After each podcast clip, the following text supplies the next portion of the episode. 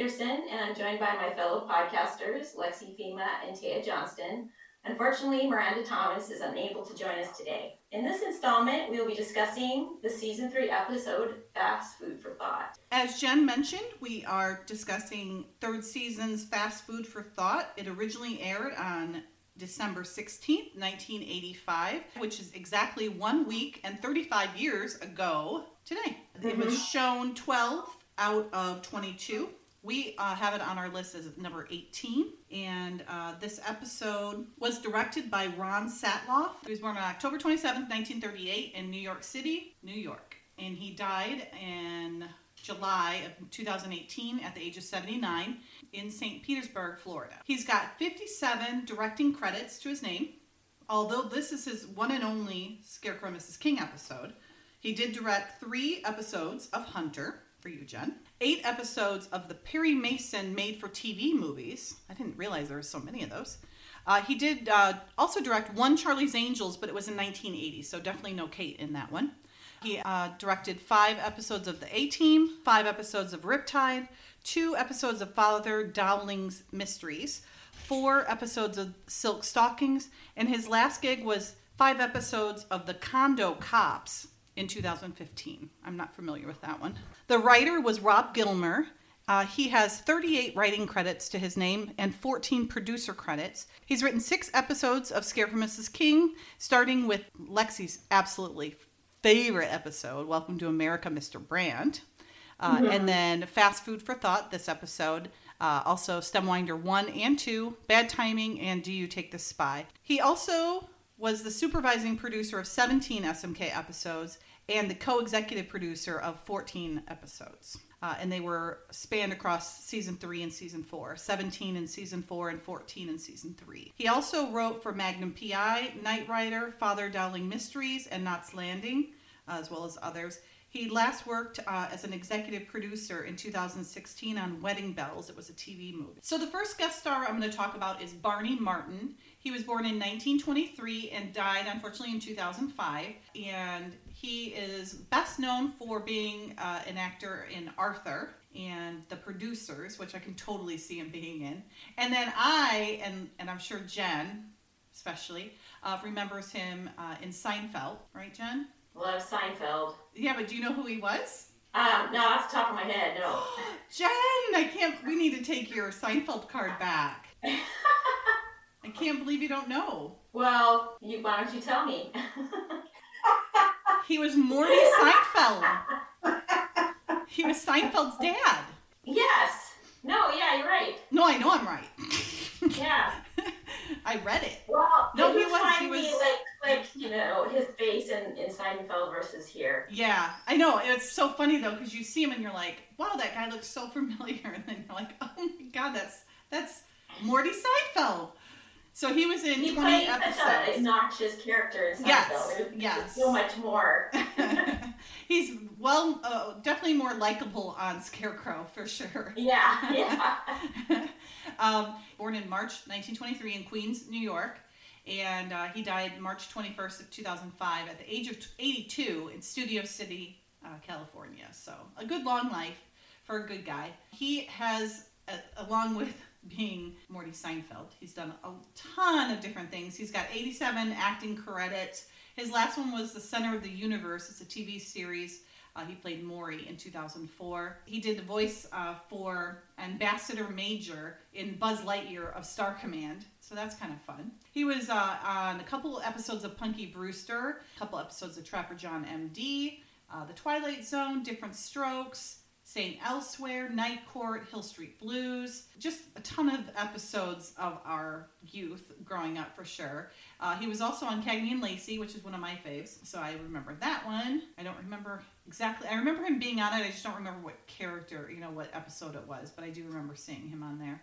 He also going back uh, even further, the Patty Duke Show, uh, Jackie Gleason. So he's been around for a long time. His first gig was uh, the Phil Silvers Show uh, in 1955. Holy moly. He was uncredited. Long time. Really good uh, character actor for sure. Lots of fun. The next one we're going to talk about is Pamela Susan Shoop. She played the the the endearing and insert sarcasm here, uh, Carla Quite. At one point, she was Marvin and Barry Metz's girlfriend. Ew, that's so nasty.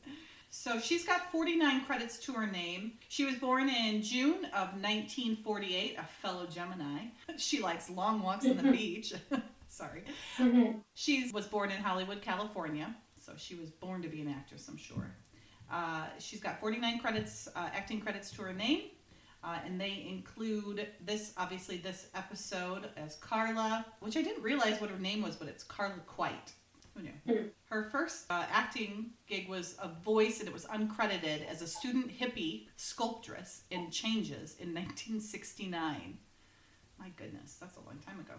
Uh, she was in The Rookies uh, as Patty Lewis in The Bear That Didn't Get Up in 1972, so that's the first season. She was in Emergency, The Incredible Hulk, Hawaii Five-O, Vegas, Magnum PI, Simon and Simon, Dragnet, Murder She Wrote, and then her last uh, gig uh, was in 1996, so quite a while ago, as Dr. Jennifer Harmon in Kung Fu: The Legend Continues, uh, and that was just a, a one episode guest star. The next one I'm going to talk about is Peter Evans, and he played Barry Metz. He was the loser son of Marvin Metz. I believe Marvin called him a lazy son of a gun. He was born in May of 1950 in Englewood, New Jersey, and he was also in Arthur, which is interesting. So he and his his character dad were also in the same one.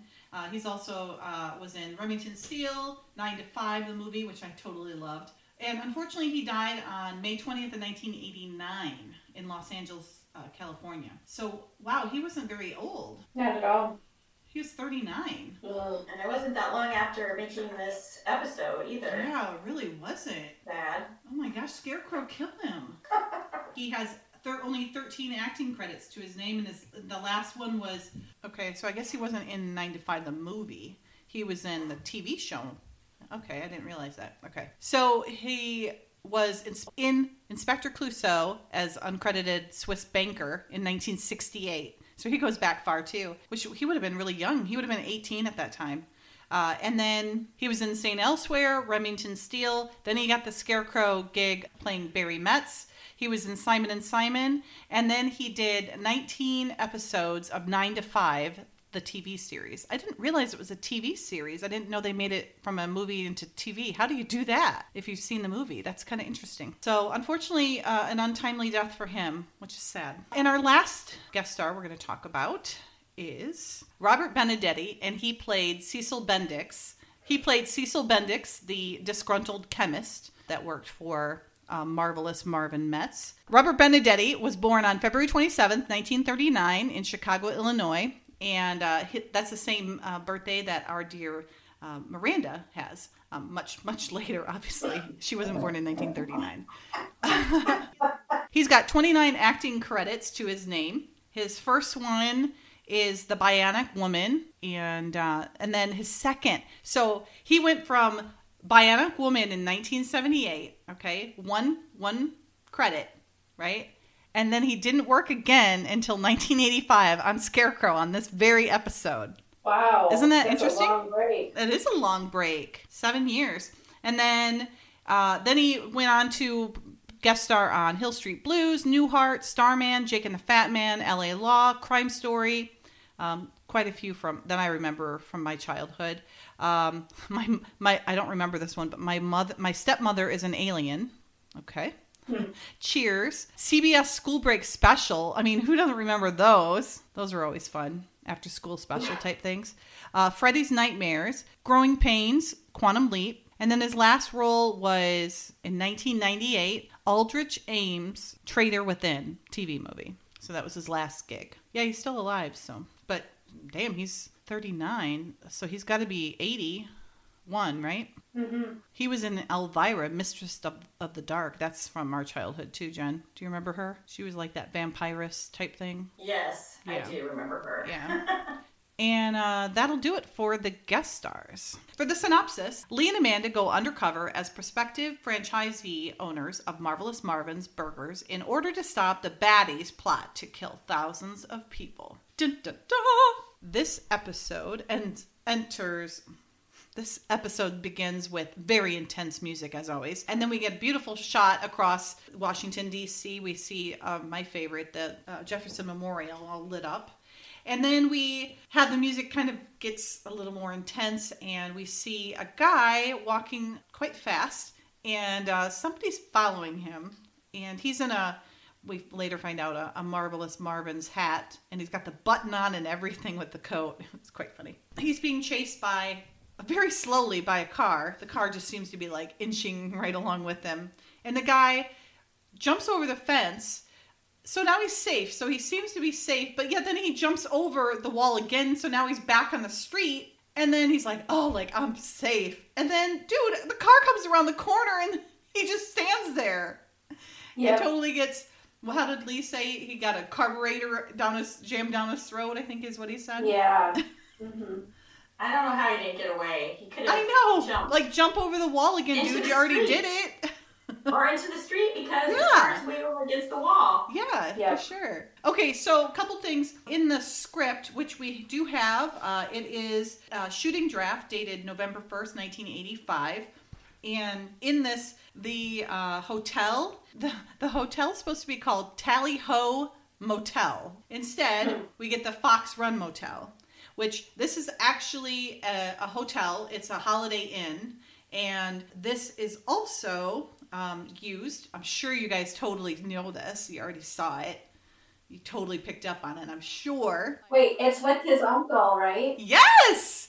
Oh my gosh, my little grasshopper's grown up. I did recognize it because it's, Oh, it's good. just so different looking. It is. It Okay. is. the guy fell out the window, right? Yeah, yeah. Yeah. Okay. Well, and didn't we visit this when we were in Los Angeles? I did. I don't remember if you. Uh, I, we didn't do it as a group, Jen. I've been there. Okay. I don't know. You might have. You might have gone. I don't. Remember, I don't think we went. I went with David. I don't think you went. Uh, so it might have been you going by yourself or something. No, I'm pretty sure we went by there, but anyway. Maybe, I'd have to maybe we did. picture. I, I have been known to. Uh, uh, so it is uh, supposed to be in the script the Tally Ho Motel. Instead, it's the Fox Run Motel. And yes, Lexi, you're totally right. It was the same hotel that they used. He was an airman and he had tickets to Hawaii in his pocket, but he supposedly committed suicide and jumped from the window. Yeah. He was pushed. Anyways, that's where supposedly that happened. When Amanda was in that really pretty white coat, remember? I feel like I remember Lee's coat more than hers, but I don't Ugh. know why. What is wrong with you, woman? That was a gorgeous coat. I love that coat. Okay, mm. anyways. Aha! I just found my pictures of when I was there. Who were you there with?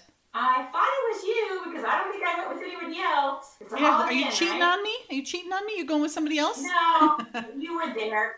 After that, we went by the school. Okay, I have okay. the order, I have the order Okay, right so it was here. that Sunday that we went to Mike's then. Yes. Okay, got it. All right. I didn't realize we went there. I didn't I don't remember going there twice. Yeah, we ate at the omelet place. I'm just following the order. Then we went to Holiday Inn. Then we went to the school.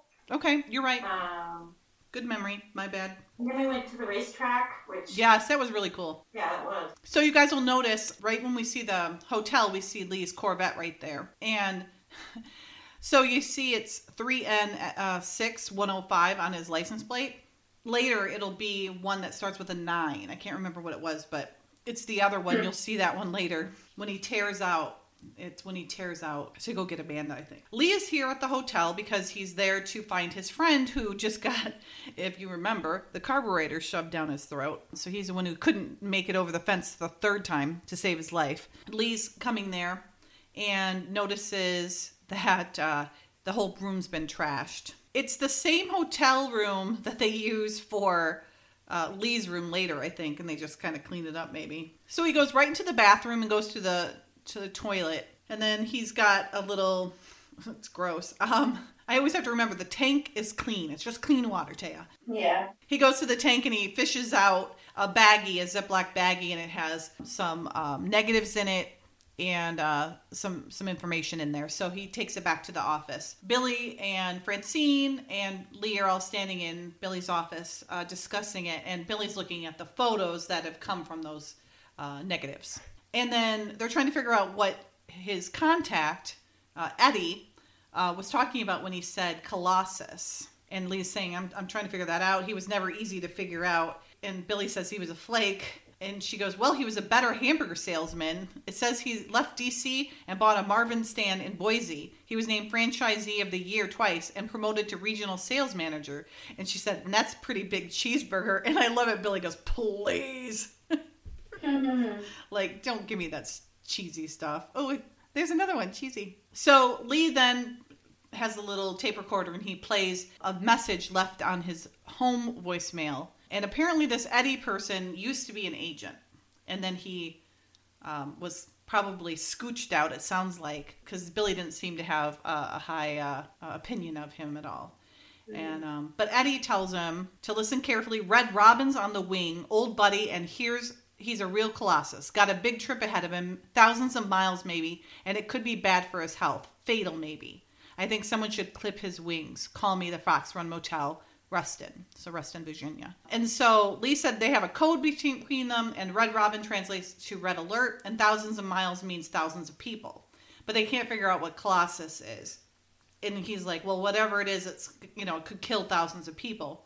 And he said, and Eddie's in the hospital because of it. And Billy's like, it says the police report says it was an accident. It's like, yeah, yeah. Oh, it was a radiator, not a carburetor. Uh, it was a radiator shoved down his throat. So Lee thinks he's onto something, and Billy kind of needs to be talked into it. So he wants to go to this hotel or motel, I guess, um, to find out what's going on with uh, to, to get inside of this marvelous Marvin's thing because he thinks that's what it is. Now, we have to talk first and foremost, ladies. Francine's brown outfit. Mm, not ideal. Not a big fan. Not It's a like big a checkerboard of hell. Yes. Yeah. yeah. They were like, what are the ugliest colors we can take and let's just make it seem like the machine threw up and that's the sweater. That's it. Do you know what it looks like? It looks What? like um one of the Mario Mario Oh, Kart the tracks. scenes that he has to run through and stuff. Yeah. Like uh like Donkey Kong or or hmm doesn't it? There's a Mario Yeah. Kart track. I think it's a Bowser Castle. Yeah, looking yeah, It yeah. looks A lot like it. It Yeah. does. Maybe they took That's it off funny. Francine's uh, outfit. Yeah. But I do like how he's like, uh, well, you're gonna need some backup, and then Francine like walks up like, I'm here for you, you know, and he goes, I have just the person in mind. She's like, he goes, excuse me. She's just so used to it now, and she she looks at Billy like. Can you believe that? And then Billy's laughing, and then he like clears his throat, like, I mean, uh, nothing. Uh, I'm not doing anything. Right. That was really cute. It's it's kind of weird. There's a time when this starts, you know, where she's kind of jealous and wants to go out and camp. Yeah. Whereas before, he didn't seem to do that. And I guess it was sort of what around mid season three. I don't know. Yeah, where she, it. you think she kind of just got used to it or whatever. Yeah, I don't know, but season one and two, I don't remember that. I remember it um, in the tennis episode. Yeah, It- yeah. it's, you and That's true. It happens now a few more times, playing but keeps. yeah, I guess it's highlighting that he wants Amanda to be there. Yes.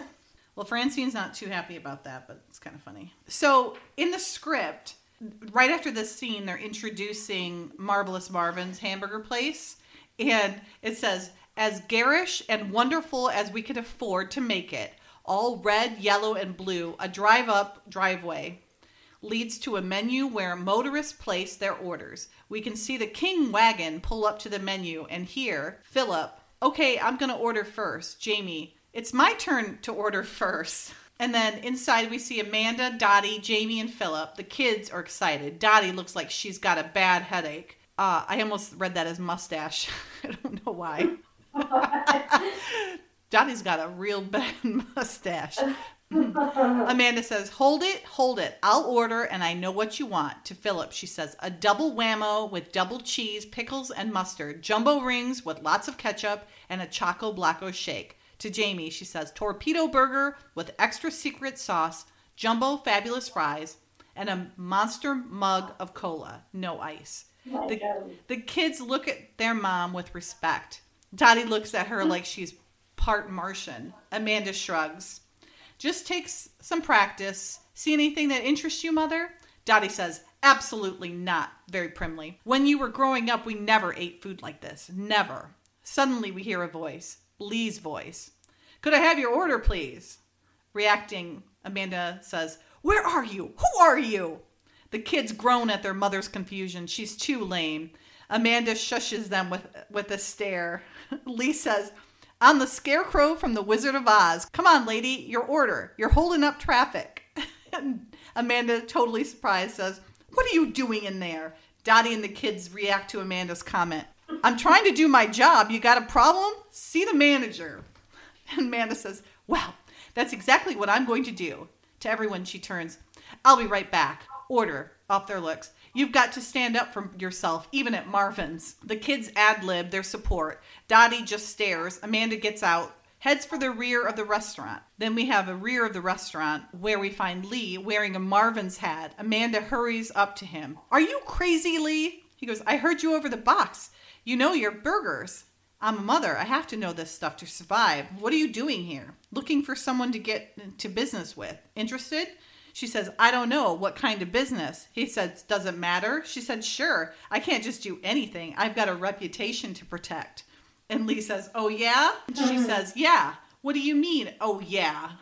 And then we're back on this King station wagon. Amanda comes across the parking lot, climbs in.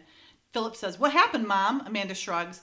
I made so much sense. The guy suggested I buy one of these places, said I'd be a natural. What do you think? The kids yell their approval. Dottie looks like she just got a terrible headache. Amanda smiles. Amanda continuing, Well, Mother, well, always, we've always talked about a business of our own. And then we cut to the hotel. Isn't that funny? A funny scene Wow. that we did, totally didn't get to see. That's, I mean, it would have been cute to have the moment between like Lee and the family all there. But Yes, and, and very reminiscent of the first time at Yeah. uh, Movies Doc, you know? That's what I was gonna say. It reminds me of that. So Yeah. it's kind of sweet. It's really cute. Yeah. Instead, what we get is a slimmed down version of that where she's coming home from going to Marvelous Marvin's. She's goes through all their orders. Oh, yellow flowers. And she she calls off all their orders and gives it to them. Does anybody eat fish fillet sandwiches? That just sounds awful. I mean, I hate seafood, but I mean, from a fast food place, that just sounds terrible. I've never tried it. Mm-mm. Jen, did you ever There's have this? um not in a sandwich, but there's a well kind of. There's a place called Burgerville in Oregon that makes halibut look really good fish, even Uh-huh. though it's fast food. Yeah, And so I do eat that. but it's not a good fish. sandwich. It's like uh like a fillet. It's like fish I think bread. you can get it either or, and I Oh, would okay. eat it in a sandwich because it's really good fish. But um, yeah, not from you know a typical fast food place. Right, right. Well, they like mother like daughter. They both had a fish sandwich, so just one with tartar sauce and one without. Yeah. So she goes to get uh, Dottie some milk, and then she realizes her her young man is in the uh, window, and she uh, heads out to go talk to him. So then that's when he asks her uh, if uh, he's that he's looking for a business partner. Is she interested? She goes, she goes, what kind? And he goes, doesn't matter. She said no, like really quick, like no. I think that's cute. I do too. Much too. better than the skirt. Yeah, I think so too. They look so I cute always, though. I always, I always like the window peeping scene. So oh. You're into that, huh, Jen? Yeah, if it's Lee, Yeah, no doubt, right? you can peep in my windows anytime. yeah. oh my. So he does have a different. He he pulls in with a different. He pulls in with a different Corvette. So this one has the nine three eight five S two as the license plate. yeah, 5S2. Yep. So he just he's got two different. Oh, I know why. Okay, I get it. The license plate is from Maine. Now I can see it. Before I couldn't see it. So this one actually. Oh. They, wow, they actually followed through on ah. something. That is thorough. They could have Thorough. done, you know, like as a rental car, but nope, they didn't. It says Maine, and it's it uh, definitely has uh, that plate on it. So good for them. I guess it made sense why it was like so prominent, like you know, to look at it while they're pulling in, Right. Like that, like that. That's Right. attention to detail. Good Yeah. job for For once. organized. That, uh, yeah. For once, right? They're being good agents. so that's why they did that. That makes total sense now. Um, so they're pulling into the hotel uh, parking lot, which actually is that ho- hotel's parking lot, and they pull in, and it's so cute because Amanda's like rushes through like she always does, like start rambling off things, and he's like trying to interrupt her, and she's like, "Now just let me get this out," and he's like, "Okay," and he's just like, "Yes, ma-, like yes, ma'am," like they're an old married couple, and. Uh, yeah. and she's like, now, just, I know we're not going to have any problems now, but, you know, we're out here. I like that. We ought to. Ought. We ought to mm-hmm. deal with them now so we don't have problems later. But we're here in the parking lot and we wouldn't want to have any problems later. She goes, like, if we could just get some things straight. He goes, Amanda, this isn't necessary. She goes, I know it isn't. Just indulge me, okay? Oh, he's like, all right. He looks so cute right there. She goes, I like to take my shower first thing in the morning. There's some men that like to go in the bathroom, lock the door, they go in the in with their newspaper and shave, and I don't know what they do in there, but they take over an hour, and I hope you aren't one of them. mm-hmm. Anyways, if you are, maybe we could figure out some kind of compromise that's comfortable for both of us. The other thing is, I like when I sleep at night, I like to leave the window cracked just about this much. He goes, uh huh. And he's just indulging her at this point. And she goes, but if not, if that's not okay, I'll just, if it's not, I'll, I'll just crack it just about. And she brings it down a half this much. I almost chose this as my um, Amanda antic. Oh yeah. I chose a different one for this episode because this is like so classic Amanda. Like just, just she doesn't stop. She just keeps she going, just going, rolls going. right over him. Yes. Yeah, but I chose a different one. But this would be a good one to to use. This whole scene made me want them to actually stay together as husband. I think that would have been cute. Oh, it would have been yeah. adorable. I was like, I was like, darn it. I know. I know. I, I hate that they set him up as uh, brother and sister on this. Yeah. It's just so missed opportunity, I think. And if Lee like really wanted to get together with her later, as he kind of implies, he could have just quickly changed the story. Like, okay, yeah, we are husband yeah. and wife, and we yeah. are staying together. Probably would have to change the registration, but hey. Yeah, yeah, yeah. But he's like, no, you know, we have our own bathroom, our bedroom, the whole works. You know, it's just brother and sister. And she's like, oh. And she's kind of like affronted by it. She goes, well, that'll make things much easier. And he goes, yeah. And she goes, we don't look a thing alike. And then picks up her stuff and goes. Now, this is one of my uh, nominations for wonderful one liners. I think this is super cute of her. Just having always having to have the last word and then when it is it's like that little zinger you know like we don't look a thing alike just mm-hmm. reminds me of um, saved by the bells when she says um, i don't know how they could think i'm you you're so much taller mm-hmm. except i think they kind of do look a little bit alike do you yeah i do huh. just that you know they could definitely pass as brother and sister. I think. Not that I want them to, but yeah. I don't think they look horribly different. Yeah, I, th- I see what you're saying, Jen. Like they both have the they're both like, gorgeous, longer face. mm-hmm. They like the brown hair, even though it's not the same shade. Um, like the cheekbones, they both have really good cheekbones. I could see, like, I could see that they would pass. You know, it's not like they're, it's not like Billy and Francine. You know, where it's like, oh, if they're related, they gotta be step siblings. So, yeah, yeah. I like when she gives him a little zinger, and then he goes to say something, and he's like, and then kind of gets stopped by it. I, I like how he does that. It's cute mannerism that mm-hmm. he does.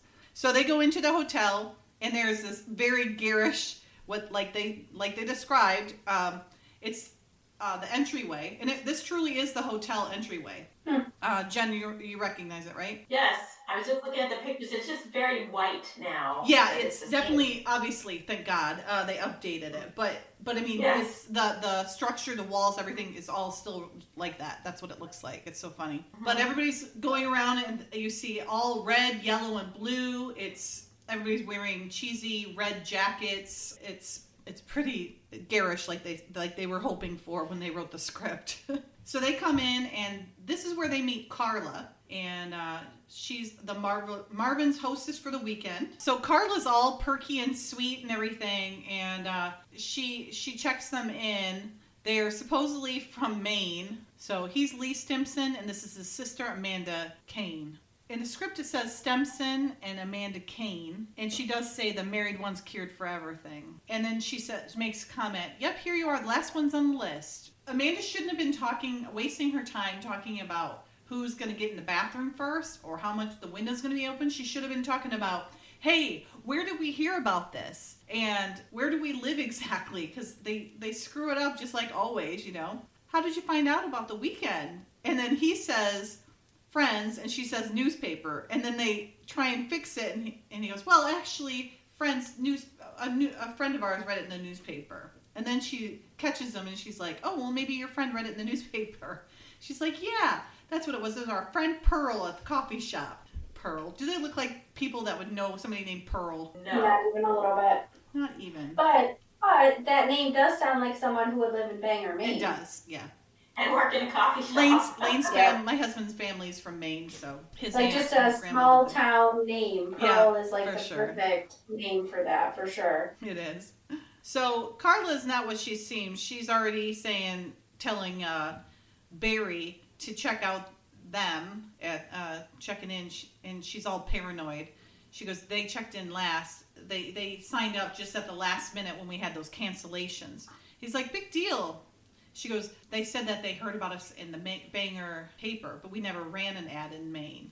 And he goes, okay, so they made a mistake. So now Lee and Amanda are finding their hotel rooms. In the script, they kind of make it sound like they could just take either room, but Amanda had 202 and he had 205, and he asked her about the view, and she's like, oh, it's a lovely view of the parking lot. Well, in here, he says, let's see, 202 and 205. Amanda checks a number on a door, points down the down the corridor. Down here, 202. They walk down the corridor to a door mar- marked 202. Amanda looks around, spots 205 across the hall, and down one, down one room, and then continues, and 205. You think brothers and sisters should be on the same floor? Lee smiles at Amanda's joke and shrugs. He goes, "We're lucky to be in the same hotel. This place is packed this weekend." You, he goes, you grab 202 and I'll take 205 unless you want it. She glances into the room, grimaces slightly. No, no, I like a northern exposure to the parking lot. So it's a little slightly different. They have kind of a funny scene. so, Lee's hotel room at night. Precisely what you'd expect from the Tally Ho in Reston. Lee's sitting on the bed in a robe. Let's think about that for a moment, ladies. Okay. Uh, studying a sheet of blueprints. The room's already cluttered with clothes, papers, etc. There's a knock on the door. Lee crosses, checks the peephole, opens the door. Amanda walks into the room. She's wearing her Marvin's button and hat. Okay, we didn't get to see that, but that would have been cute. Uh, she can't help but notice Lee's robe. I mean, how could you miss that? He doesn't seem to notice her reaction. Lee says, You're early. She goes, Well, I unwrapped all the soap, broke the seal on the commode. That just gives a bad image. And memorized the Chamber of Commerce Guide to Nightlife in Reston. So I thought I'd wander down. Lee says, I've got the blueprints off. Uh, I've got the blueprints of Marvin's building, and he gestures to the prints. When we get inside there tonight, we might have a chance to check the corporate offices. It'll be a start. She says, Right. Lee glances over at Amanda, smiles. She's still not looking directly at him. Lee says, Nervous? Relax, everything's going to be fine. Lee pats her hand. The contact lingers. Suddenly, they're both uneasy. Lee gets up. He continues, We'd better get going. Amanda says, Like that? Lee glances down, realizes he's in his robe, and reacts, Oh, give me a second to throw something on. Lee disappears into the bathroom. Amanda glances around the room, shakes her head. Maybe it's good we don't have the same room. How can you live this way? He says, Very nicely, thank you. Amanda shakes her head, starts to pick up some stuff. He continues, And don't start picking up after me. I know where everything is. Amanda reacts and drops a shirt. She says, Are you kidding? I've already got two boys to take care of at home. She makes a face at the bathroom door just as Lee opens it. He reacts. She covers. We cut to. There's some Hmm. cute little moments in here that we just didn't get to see. Yeah, that writer's very imaginative, that's yes, for sure. For sure. Robert Gilmer.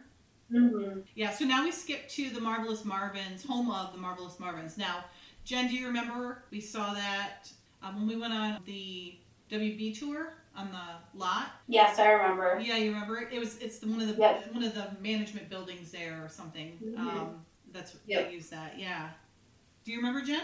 Yeah, I was Okay. just looking at pictures of that actually. Yeah. Yes. Yeah, isn't that funny? It's smart to use. I mean, it looks like it would it fits just perfectly, really. You It know. looks like a corporate Yeah. building, which is what they were going for. Yeah, so totally. definitely Usable, that's for sure. Yeah. I'm sure it's not the first time they've used that building No, uh, probably because it is smart. Okay, so here's another little fun part from the script. The script has quite a few things in it, for especially for being a shooting draft. Amanda clearly knows the words already, but Lee's having with some prompting from Amanda to follow on a sheet of paper he's holding.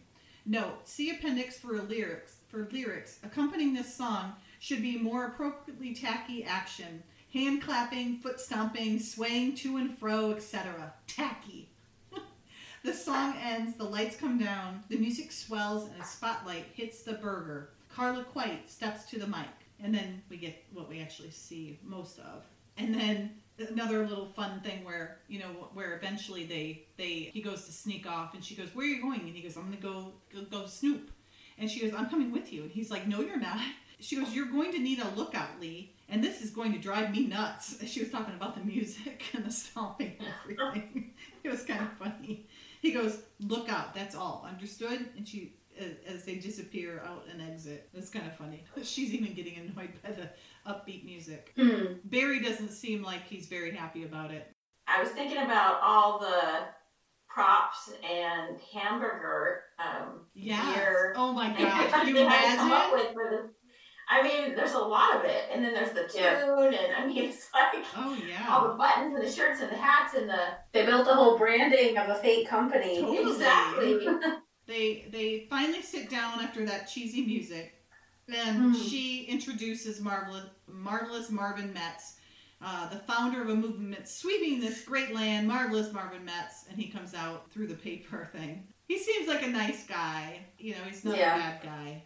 But he did build this whole company, so he, He this did. marvelous Marvin That's can't very be true. that that bad, and he has a bumbling son. Yeah. He does.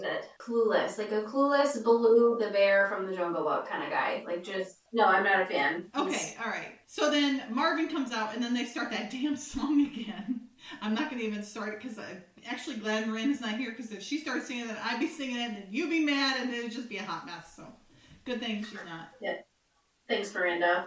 I was watching. I was watching it last night, and my husband's like, "What the heck is that?"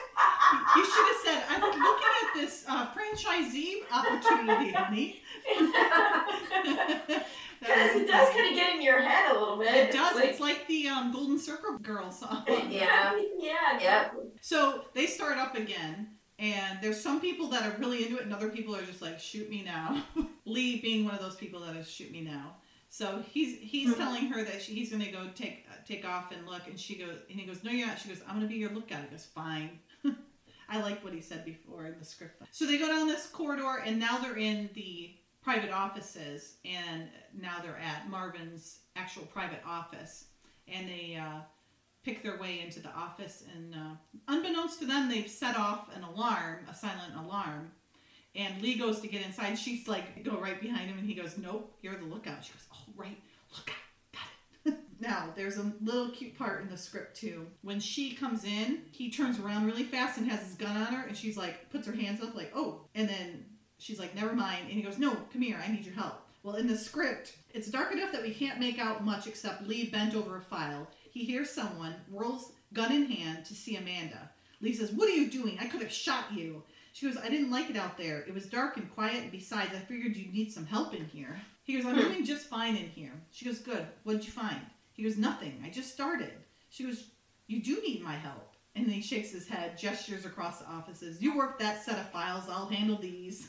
That's so cute. They're so funny together. So in the script, Colossus was called Fatso Oh my god.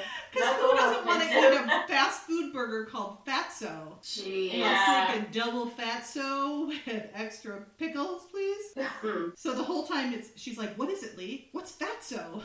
That's not really politically correct right now. No, it's not. It's horrible. call a That's hamburger horrible. fatso. Even a hamburger. So in the actual film version, he pulls um open a drawer and he's got a safe in there, and he's able to listen to it and crack it open. I've tried that before. Does not work. I'm not on TV, so there. Mhm. But I, I always tried that when I was a kid. Like, can I hear it? Nope. So he pulls out a file that's in there, and she's like, "What is that?" And he goes, "It's Colossus." She's like, "What's Colossus?" And he says, "It's a hamburger." So now they at least know what Eddie was talking about when he mentioned Colossus. So the burger could kill thousands of people. That's just wrong. You know, someone just gonna bite into a delicious Colossus burger and go down. It's just wrong. Yeah, right. Yeah.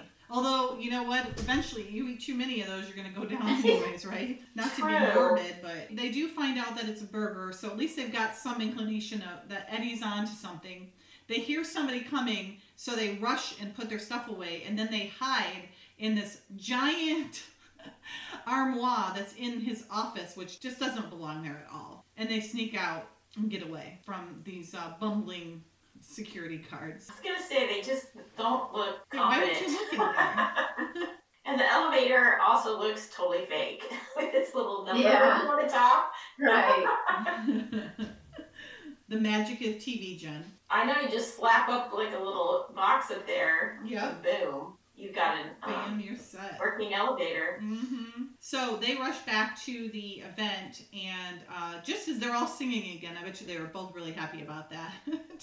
they're all sitting there clapping and cheering and singing, and then uh, Carla's looking around the room behind her, kind of making sure everybody's singing. She's smiling, and then she notices that Lee and Amanda sneak in, so she knows that they've been up to something. They totally look really guilty. And then she makes sure that Barry sees it as well. This is an instance where it just would have made so much more sense that they were married because they could have easily justified like Yeah. a quickie or something, Yeah. you know, like but brother and sister, it's like why would they both have left at the same time? It just makes them more suspicious, which Yeah, I guess lends the credibility of Carla's instincts being right, you know, about them not being who they say they were. But Yeah. I feel like as spies, it would have been so much stronger of a cover for them to have been like a married couple. It's just, Yeah. ugh, insane. Yes, Alexia.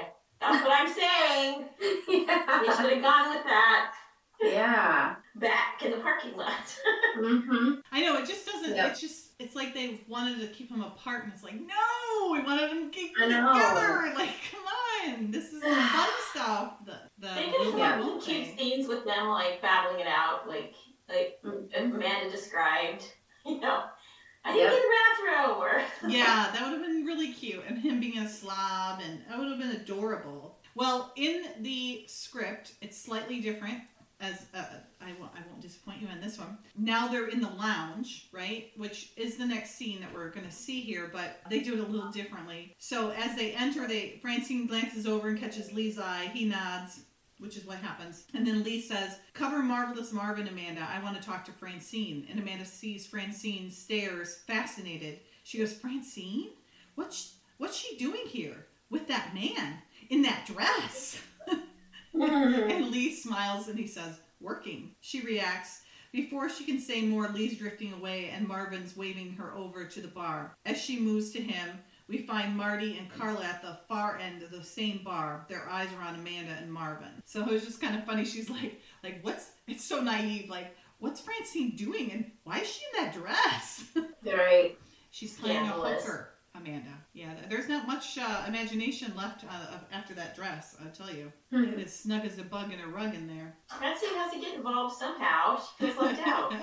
Yep. oh, she she pulls it off. She looks great. I'm just saying, there's not a lot of you know left for the imagination. So in this is kind of a fun little scene between uh, Francine and Lee that we didn't get to see either. So when they're they, they're finding a quiet corner with a couple of payphones. He takes one and Francine joins them at the other. They pretend to be making calls. As Lee says, Hey Toots, what's a, a girl like you doing in a nice place like this? And Francine says, Getting lucky. The guy I'm talking to is named Bendix. He's the head chemist for Marvin's. He goes, Anything interesting? And then they go on from there. But I like that. Like, Hey Toots. Hmm. So instead, what we get is Francine talking with Bendix, and he's totally on his way to being three sheets to the wind. Um, and he is complaining about how he's the the man behind Marvin, and Marvin be, wouldn't be anything without him, and he invented the secret sauce and all this stuff. And she's just playing along with it. And he goes, "I make Marvin Metz a quad quadzillionaire." And um, she just keeps spurring him on, trying to get pulling more information from him. Oh, poor Cecil, kind of thing. And then Lee and Amanda come in and sit down, and they're talking. And Marvin overhears them talking about cheeseburgers, and he's kind of schmoozing with them and invites them over to have a, a nightcap. So then that's when Lee goes and talks to Francine, and she fills him in on uh, what she's pulled from from Cecil so far. And then uh, Amanda goes and talks to Marvin. Now, this is where Lexi will be cringed out. What does Marvin do? I just know he's like some tricky, nasty thing. so Marvin's, it's on Marvin and Amanda. Marvin's smiling flirtatiously. He goes, No. You know. End it. End scene. End scene. I gotta get it out, woman. At least I warned you. He says, You know, I don't think there's a prettier sight anywhere than a full moon over the Marvin's plant. The silhouette just takes your breath away. And she goes, I'll bet it does. He says, Just so happens there's a full moon tonight. She goes, Oh, thanks, but I'm awfully tired. And he goes, And I'm an old fool for asking. She goes, No, you're not. Maybe we could get together sometime, some other time. He goes, How about breakfast tomorrow at 8 o'clock? She goes, Well, I. He goes, Good. I'll send a driver. See you then. Before Amanda can protest, Marvin's leaving. Lee slides up and sits down. Lee says, How'd you do? She goes, I think that depends on your point of view. And then Lee's sitting on the bed while Amanda paces the room. He goes, It's perfect. It's a perfect chance to work Metz, Amanda. Perfect. She goes, Work him? He goes, Exactly. Get inside his head, find out what makes him tick. She goes, I know what makes him tick, Lee, but I don't think it's going to help us. he says, So dig deeper. She goes, Easy for you to say. He goes, I don't say that lightly. I always practice what I preach. She goes, You do? And then he's in. Then they're interrupted. Yeah. So kind of gross. I mean, that wasn't terrible. Like that's not like He was uh, hitting her. level from sudden death. Right. It's one thing to like. Uh, he wasn't like pushy about it. No, no, no, but he was- like he's just he's like oh he backed off right away when she's like no and he's like he's he totally gave her an out like oh I I totally get it I overstepped and she said no no you know like so I that's not like major. It's again not Bela level. No, it's- like no, it's- the worst. I'm talking So- about the fact that this old man thinks that uh, a beautiful thirty-something-year-old woman's gonna be What old about him. man wouldn't? What old man wouldn't? Like Ugh. he's an old white guy with a shit ton of money. They all They want all- that young sweet yeah. thing, you know. Ugh. So Bleh.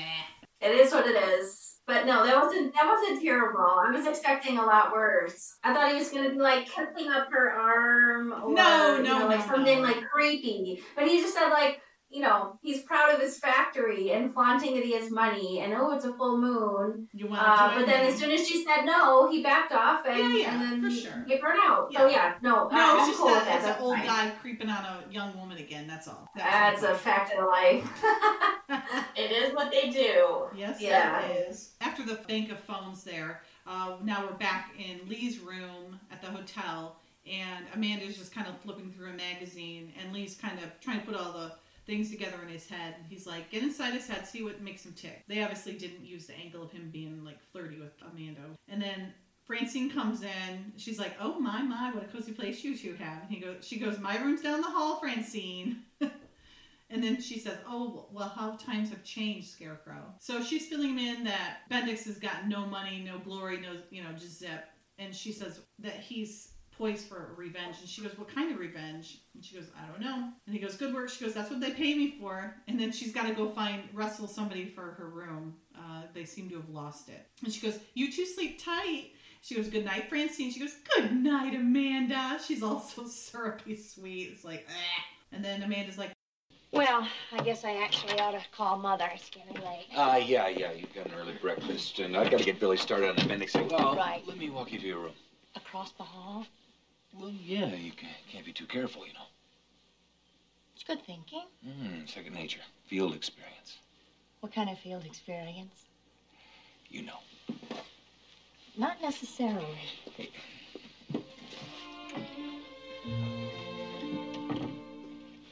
Well, I could ask you in for a cup of coffee, like instant. Well, I Uh, found my room. I think the night manager liked me. oh, here it is, 204. well, uh, What's uh, happening? Nothing. nothing, nothing. We're just uh, closing down for the Yeah. night. Uh, Oh, okay, fine. Well, I'm gonna be up at the crack of dawn, so I'll knock on both your doors. Oh, good. yeah. Night. Good night. well, I guess I'm going to have to take a rain check on the Yeah. coffee. And, Okay. I'll see you in the morning.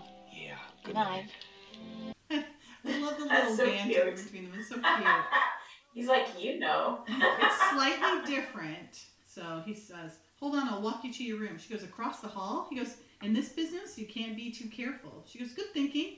He says, Field experience. She goes, How much experience? He goes, Well, not that much. And then Ama- Amanda smiles and opens the door. And then she says uh, about inviting him in.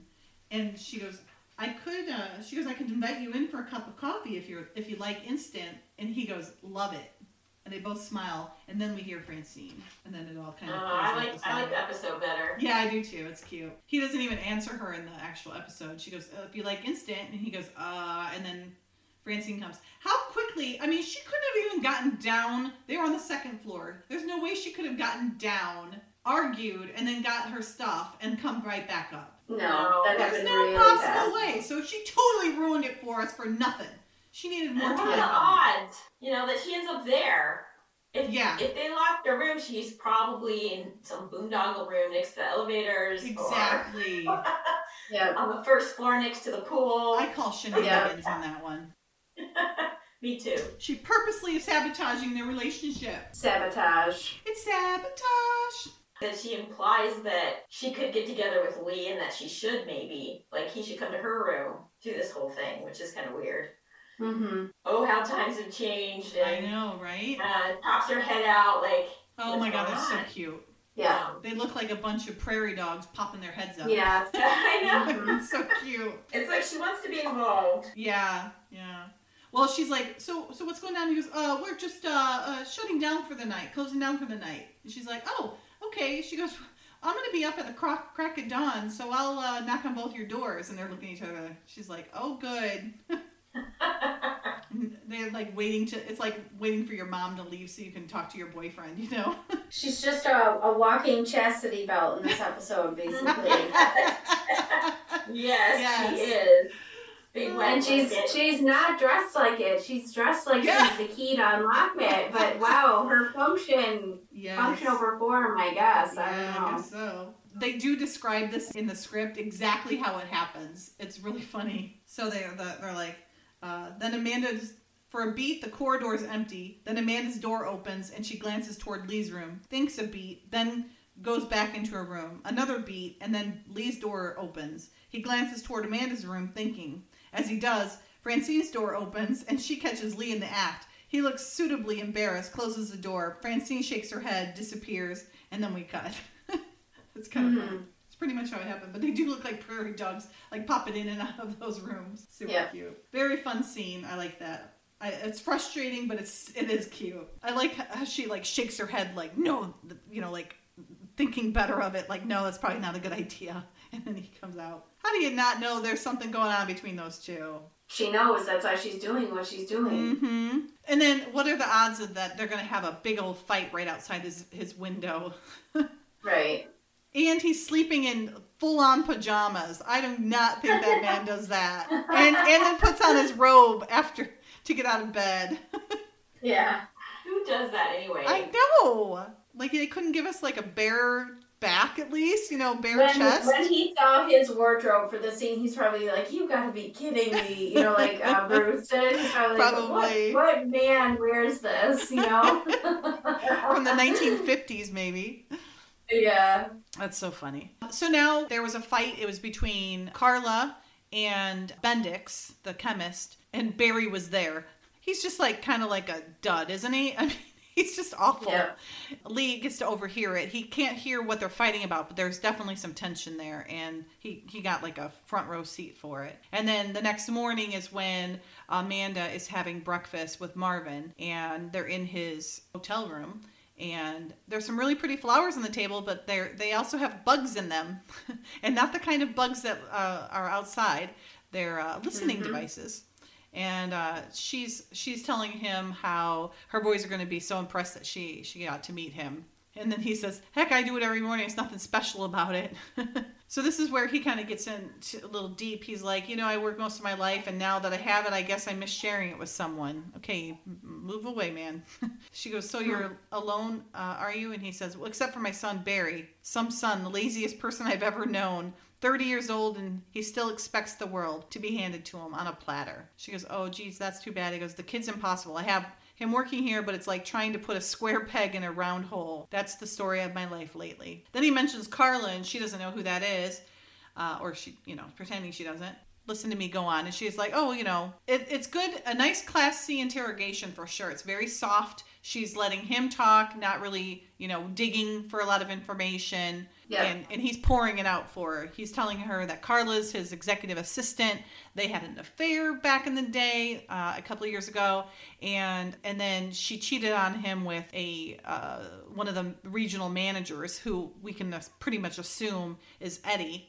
And um, you know, he says the same old story except uh, you know he his heart was in it and hers wasn't do you think he i mean it seems like they're maybe i'm assuming but aren't his son and her together I know that's what I was thinking too. Like uh, Barry's got to be dumber than a box of rocks. Like what an idiot! Like he, he's listening to his dad talk about the situation, and he's just like la la la, like no worries, nothing's wrong. Insane. I, I mean, she just chucks that thing though across the room. Like she's got a temper. oh I, if I didn't already sure. have my vile villains pick out, I mean, she's like she's pretty nasty, Carla. She's like she's a bad.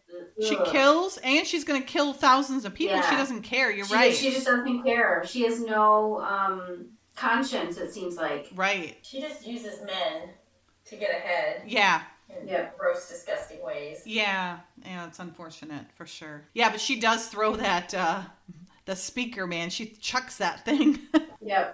what she gets really upset about is that he's Marvin's finally realizing that it's time to kick the two of them out of the nest and and let them fly on their own. He's you know tired of being their Yeah. punching bag, you know, giving them money Yeah. and all that stuff. Probably the free ride's over, and they're not happy about it. What amazes me is that they have a marvelous Marvin's tablecloth that they had to make up for the Amanda and Marv scene.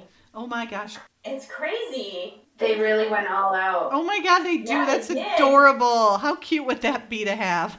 I mean, That's It's a lot. adorable.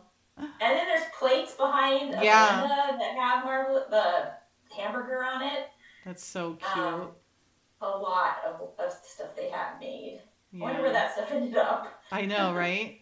Well, now, so she's had her breakfast with him, and now she and Lee are meeting up. They're leaving the hotel, and he's filling her in, she's filling him in, um, and she's explaining, you know, she feels bad for Marvin, and he says he's explaining that he overheard the fight between Cecil and Carla. He says, meanwhile, Billy came up with some unsettling information. Bendix served four years at Fort Detrick, the U.S. Army's R&D Chemical Warfare Center. Oy. And she goes, "You don't think this is has anything to do with chemical warfare?" He goes, "Let's hope not. Come on." So then they get in the car and they head over to Marvelous Marvin's um, headquarters, and they're in a warehouse. And Carla's giving. She's. I guess she runs the company, man. She does everything. Exec, executive assistant does everything. She's giving a tour for all the the potential buyers and they have 1800 locations in 50 states. It's a big operation it's costly but it allows them to control both quality and consistency. So lee and amanda are at the tail end of it and uh, lee catches bendix coming down the stairs and uh, he wants to get into wherever he just came from. So he tells amanda to to cover for him if she if she can. Now he says in the script he says cover me if you have to. She goes cover you? How? He goes agency manual chapter 4 subsection aa you aced it on the test billy gave you remember? She goes that was a test. This is real. He goes sure is. Make it good. She goes make what good? What are you going where are you going? And before she can protest he's slipping away from the group. During all this carla's uh, been droning on and she's explaining the whole freezer thing. And then she's explaining the whole technique about the freezer and how it freezes things within minutes. This will play into this episode later. Spoiler alert. Lee goes into the chemical lab and uh, is able to follow along where he's supposed to be going by using the little tiny snapshots that Eddie gave him. And so then it leads him right to uh, this hidden tray, this hidden tray that has um, a you know bunch of little test tubes in there.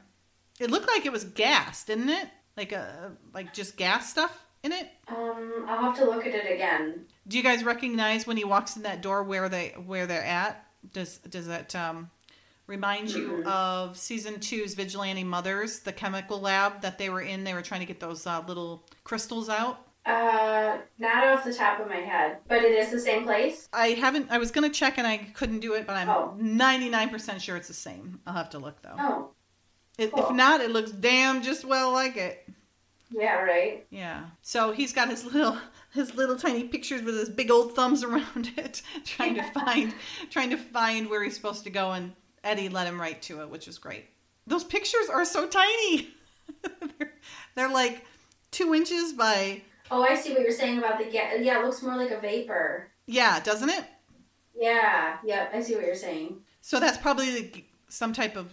I, I thought it was supposed to be a chemical thing, but Yeah. Yeah, like kind of a milky, um, clear thing. okay. Yeah. It, okay. It kind of looked cloudy, like a cloudy gas to me, so I wasn't sure. Mhm. Um, so now Lee's coming down the steps, and Carla and Barry uh, notice him coming down from the chemical lab, which is going to be kind of hard to explain. And so Amanda sees that he's coming around to confront Lee, and she knocks over the boxes. Now, this is my nomination for Amanda Antics, uh, dumping. She doesn't care if she hurts somebody because she's got to protect Lee. so she just Yep. like pushes these boxes.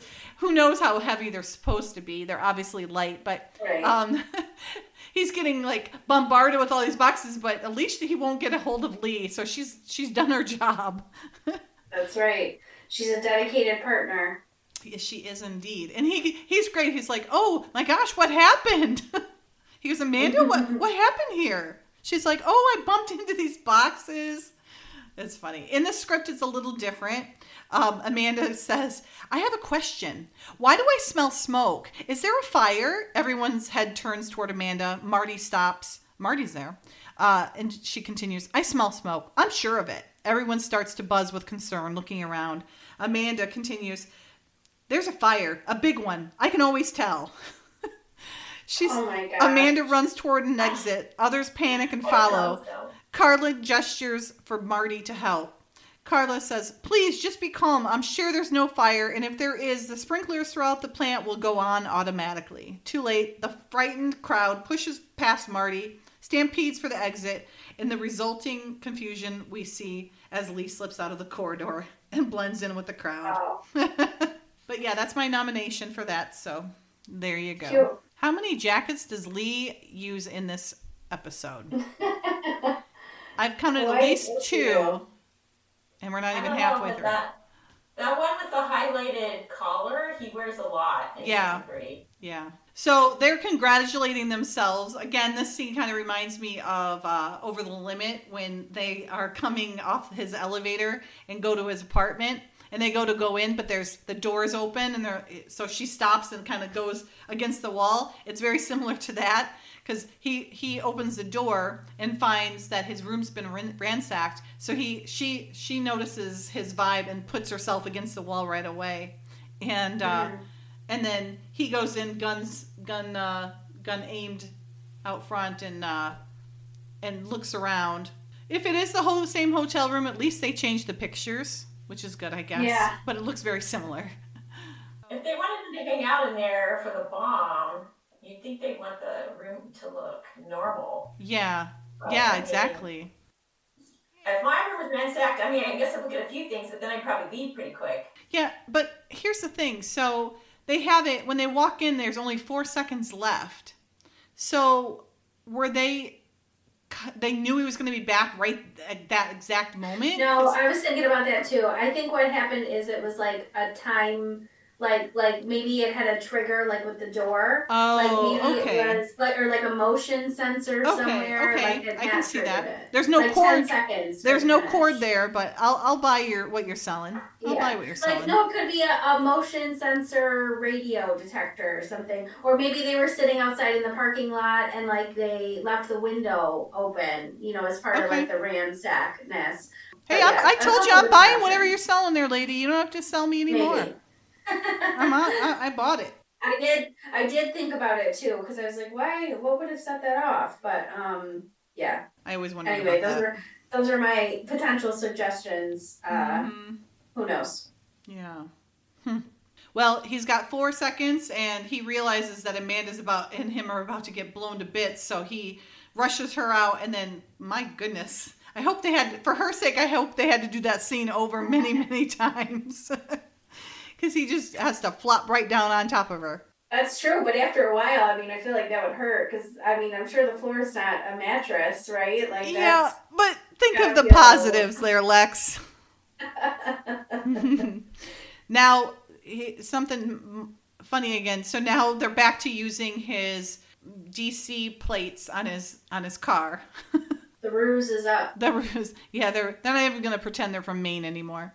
And they don't have an accent either. I know all the people I know from Maine have a very, very thick Maine accent. Oh, really? I don't Oh, think yeah. I've ever heard a Maine accent. Oh my gosh, listen to my mother in law. Yeah. Yeah. I think it's pretty heavy too. It's very heavy. Huh. Yeah, like a Massachusetts one, but even more pronounced. Really? Mm-hmm. Yeah. Huh. Oh yes. I would have never suspected. So my Interesting. I'll have to mother-in-law, look it up. she was telling us. Um, we were talking about cola, and you know how they in the South they call pop Coke. All pop is like Coke. Yeah. And Mhm. I said, "Oh, I didn't know that," you know. And uh, she goes, "Well, when we were kids, um, we called it Bia." And I'm like, "What's Bia?" She's like, "Bia," and I go, I, "What is Bia?" And Lake goes, "Beer, Taya, beer." Oh, Oh, I'm geez. sorry. I wasn't trying to be like annoying. I just was like Bia, like B I A. I couldn't figure out like Yeah. what the hell would you I call know, it that for? It you said it either. Yeah. But they don't say they're ours, so it's Bia. Hmm.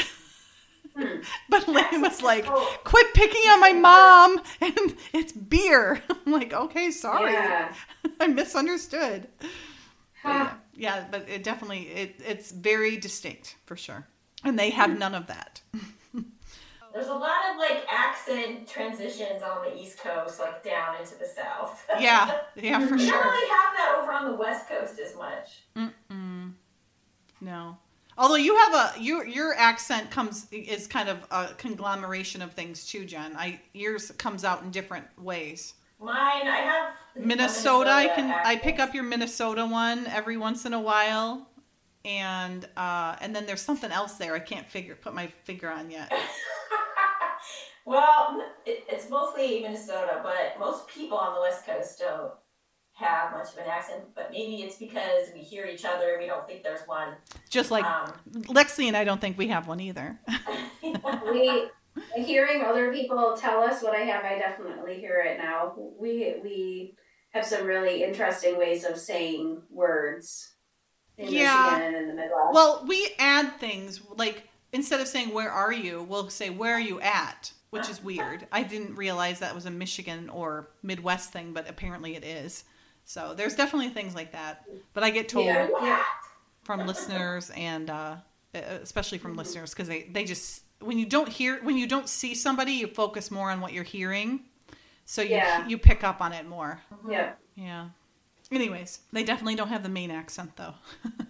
No. So now Lee's scooching Amanda out the door after that bomb. He's like, you know, this is when you you, you take your mitt and you go home. yeah. So she's pacing the in the script. She's pacing the lobby. In the background, we see Lee talking animatedly to somebody behind the desk. Finally, he crosses to Amanda. Amanda says, "What they say?" He said, "After everyone got through scratching their heads, the s- consensus was a gas leak." Skeptical, Amanda says, "Gas leak, please." Lee says, "You better get packed." Amanda reacts. He goes, Amanda, they're starting to play hardball. That's when you take your mitt and you go home. Before Amanda has a chance to respond, Francine comes in, rushing into the lobby, crosses to them. How are you two doing? He goes, Couldn't be better. They're giving us two new rooms and throwing a complimentary early bird dinner. Francine says, I've got some news that uh, that might help. Billy redlined that vial through analysis he just called with the results. And Lee says, and she goes, it's, it contained one of the most potent poisons the guys have ever seen. Turns out it was developed by the Army at Fort Detrick, top secret, codename Scion. Amanda says, Lee wasn't Cecil Bendix stationed at Detrick, which this, a lot of this happens in this, uh, in the actual episode. And Amanda's asking that is is saying that she knows it, but she's putting it together for the audience uh, for obvious reasons. And he said he sure as hell was in the script. Let's find out why he's cooking up a batch of that stuff here. And then they all three head over to Marvin's uh, warehouse again. And when they're coming up the stairs, it looks a little suspicious for sure. But Marvin's coming out of there and he says, It's Bendix. He's inside. Someone's killed him. This is the script now. Francine says, Shot, close range with a 45. It's not pretty. Oh, shit. God. God, Francine. How does she know it's a 45? I mean, good lord. She got up really up close and personal, man. Yeah, studying the splatter patterns or something, I guess. I don't know. Or maybe she dug through to get the bullet out. I don't know. Oh no. Martha looks so much shorter than Kate there. Mhm. And they're well, she's in heels and and Kate's in tennis shoes, so it's weird. Marvin comes out and says, "It's Bendix. He's dead." And then we don't hear. Francine doesn't come out and tell us how gross uh, the shot was. So now they're all back in Marvin's office, and he's telling them that he got a five million dollar ransom earlier that morning, and they're reading it saying it's going to be uh, they're going to hit twenty locations if they don't get the five million dollars with that that poison. And so Amanda's like, let's arrest them. You know, why can't we get them? And he goes, because it's circumstantial at this point, which it's true. They don't have all the information. They could pull them in, but then it would raise their suspicions and, and probably stop them from doing, you know, being able to catch them in the act. Now, in the script, Marvin comes off a little bit whiny and not looking at the bigger picture. You know, he's more worried about his business than he is about the people. Where in the episode, he's you know he cares. And i don't mean in a horrible way but you you know it's just more slanted toward that way. And then in the obviously in, in the episode he's like yeah whatever we have to do we'll do it. Um, it's just too bad you know my business is gonna go under but you know oh well kind of thing. And and lee's lee's the one who's like no let's what's the latest we can stop the campaign? And then you know he's trying to you know come up with a, an idea of how they can maybe hold off and and give him a chance to save his business which is nice I think that makes more a, a little bit more sense because I was going to say that this is a bit of an elaborate scheme with all the poison and mm-hmm. you know, um, a bit risky. When with this character, it seems like he could have just blackmailed him or done something else to get the money, as opposed to, to poisoning, you know, burgers in his business. But if he was a character that valued the business over people, you know, like you were just saying in the Right. That would be the one way to like go after him and make sure that he's going to pay his money, his five million dollars. like uh, and you make a good point jen these two people they're unscrupulous they they could have easily embezzled five million dollars and nobody probably would have been the wiser you know at least until they got out of the country right so why Yeah. do all this elaborate stuff you know i mean obviously it's because of the script was written that way but it's just like they could have obviously gotten they, they don't care they're killing people so it's not like they have a line that they're unwilling to cross they've definitely Yeah. crossed all the lines so like why not go the easier route I mean, they could have just killed off Marvin initially and made it look like an accident, and If then he's they his only control heir. company, and then sell it, and then they have a hell of a lot more money and not the headache. So yeah, yeah definitely an interesting plot. I do like this episode, but um, Yeah. a lot of just like unnecessary like complications. I think. Mm-hmm. Mm-hmm. It's so funny. I'm like just glanced down at the script and it's like, if we pull the fatso and then the press will find out. and it's like, oh jeez. Oh no! So glad they Uh. changed it to Colossus. yes. now it's again. He told her to go home, but here she still is, still here. They figured out that they can stop. They can go up to nine o'clock, and the meet's set at four o'clock, so they should be all right. Uh, so they're hoping that they can pinpoint the locations and get all the information from them before before it's too late. So Francine and, and Lee are on their way out. They're going to go back to the agency, and Lee tells her as he's leaving, "St- "Stick with Marvin." Yeah, because that's not going to cause any problems or anything, you know. Not at all. Mhm. They're going back and they're trying to get Billy to allow them to hold off in order to possibly save Marvin's business. And Billy's like, you know, we can't do that because what if we miss one and somebody gets killed? That we can't do that. And so Francine looks really, really good right there. Her makeup is perfect. In Billy's office, Yeah. when they had it right on on their face, they look. Her hair looks perfect and her makeup looks really good too. Yeah. And Billy finally says, "Okay, fine, we can do it," and allows them to do it. Now, really quick, what is are those stocks that they're using for money? Is Oh, it five million in that. stocks? Maybe it was in the safe. Maybe it's stocks or bonds that he has to cash in or something. Oh, okay. I was trying to figure out because it's in the briefcase, and I'm like, is he giving them stock? Because then they're going to obviously be able to trace that. Yeah. United States Treasury note ten thousand dollars. So yeah, Okay. Hmm. but he's gonna have to have a lot of those. to Yeah, he's going to have to have a whole lot. They're not going to fit in that little briefcase, are they? But the ones that he's holding are ten thousand dollars each. Okay, thank you. So now we're back to obviously back to Marvin's office, and he and Amanda are waiting for a, a call, and of course they get it right away. And the a male voice comes on, and it's all distorted, and tells them that they need to meet at Tom, the Tompkins uh, campground entrance and bring the cash. So it is cash, so that's why I'm like trying to figure out like so he must be trading those bonds in then. Something, yeah. Yeah. Because but you need a lot of them. Yeah, So- you would need a lot for sure. so um, he's he's taking off because he's a man. He's just gonna run right off. And Amanda's like, Marvin, Marvin, wait, let me just call Lee so we can. She's trying to follow the book, man, the Spy 101 book, and he's taking off because he's he's ticked off.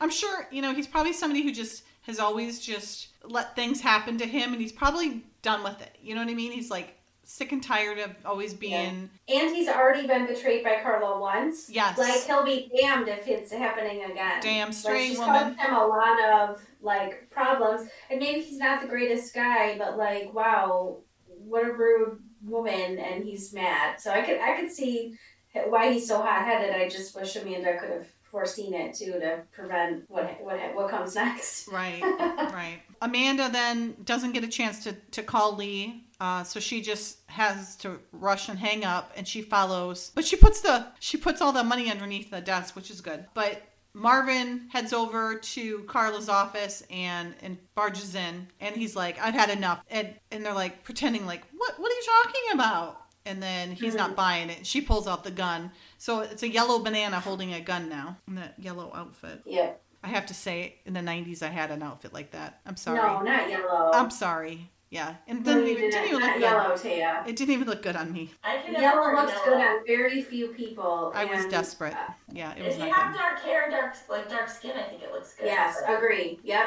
I look terrible in yellow. I have- also look I have dark hair.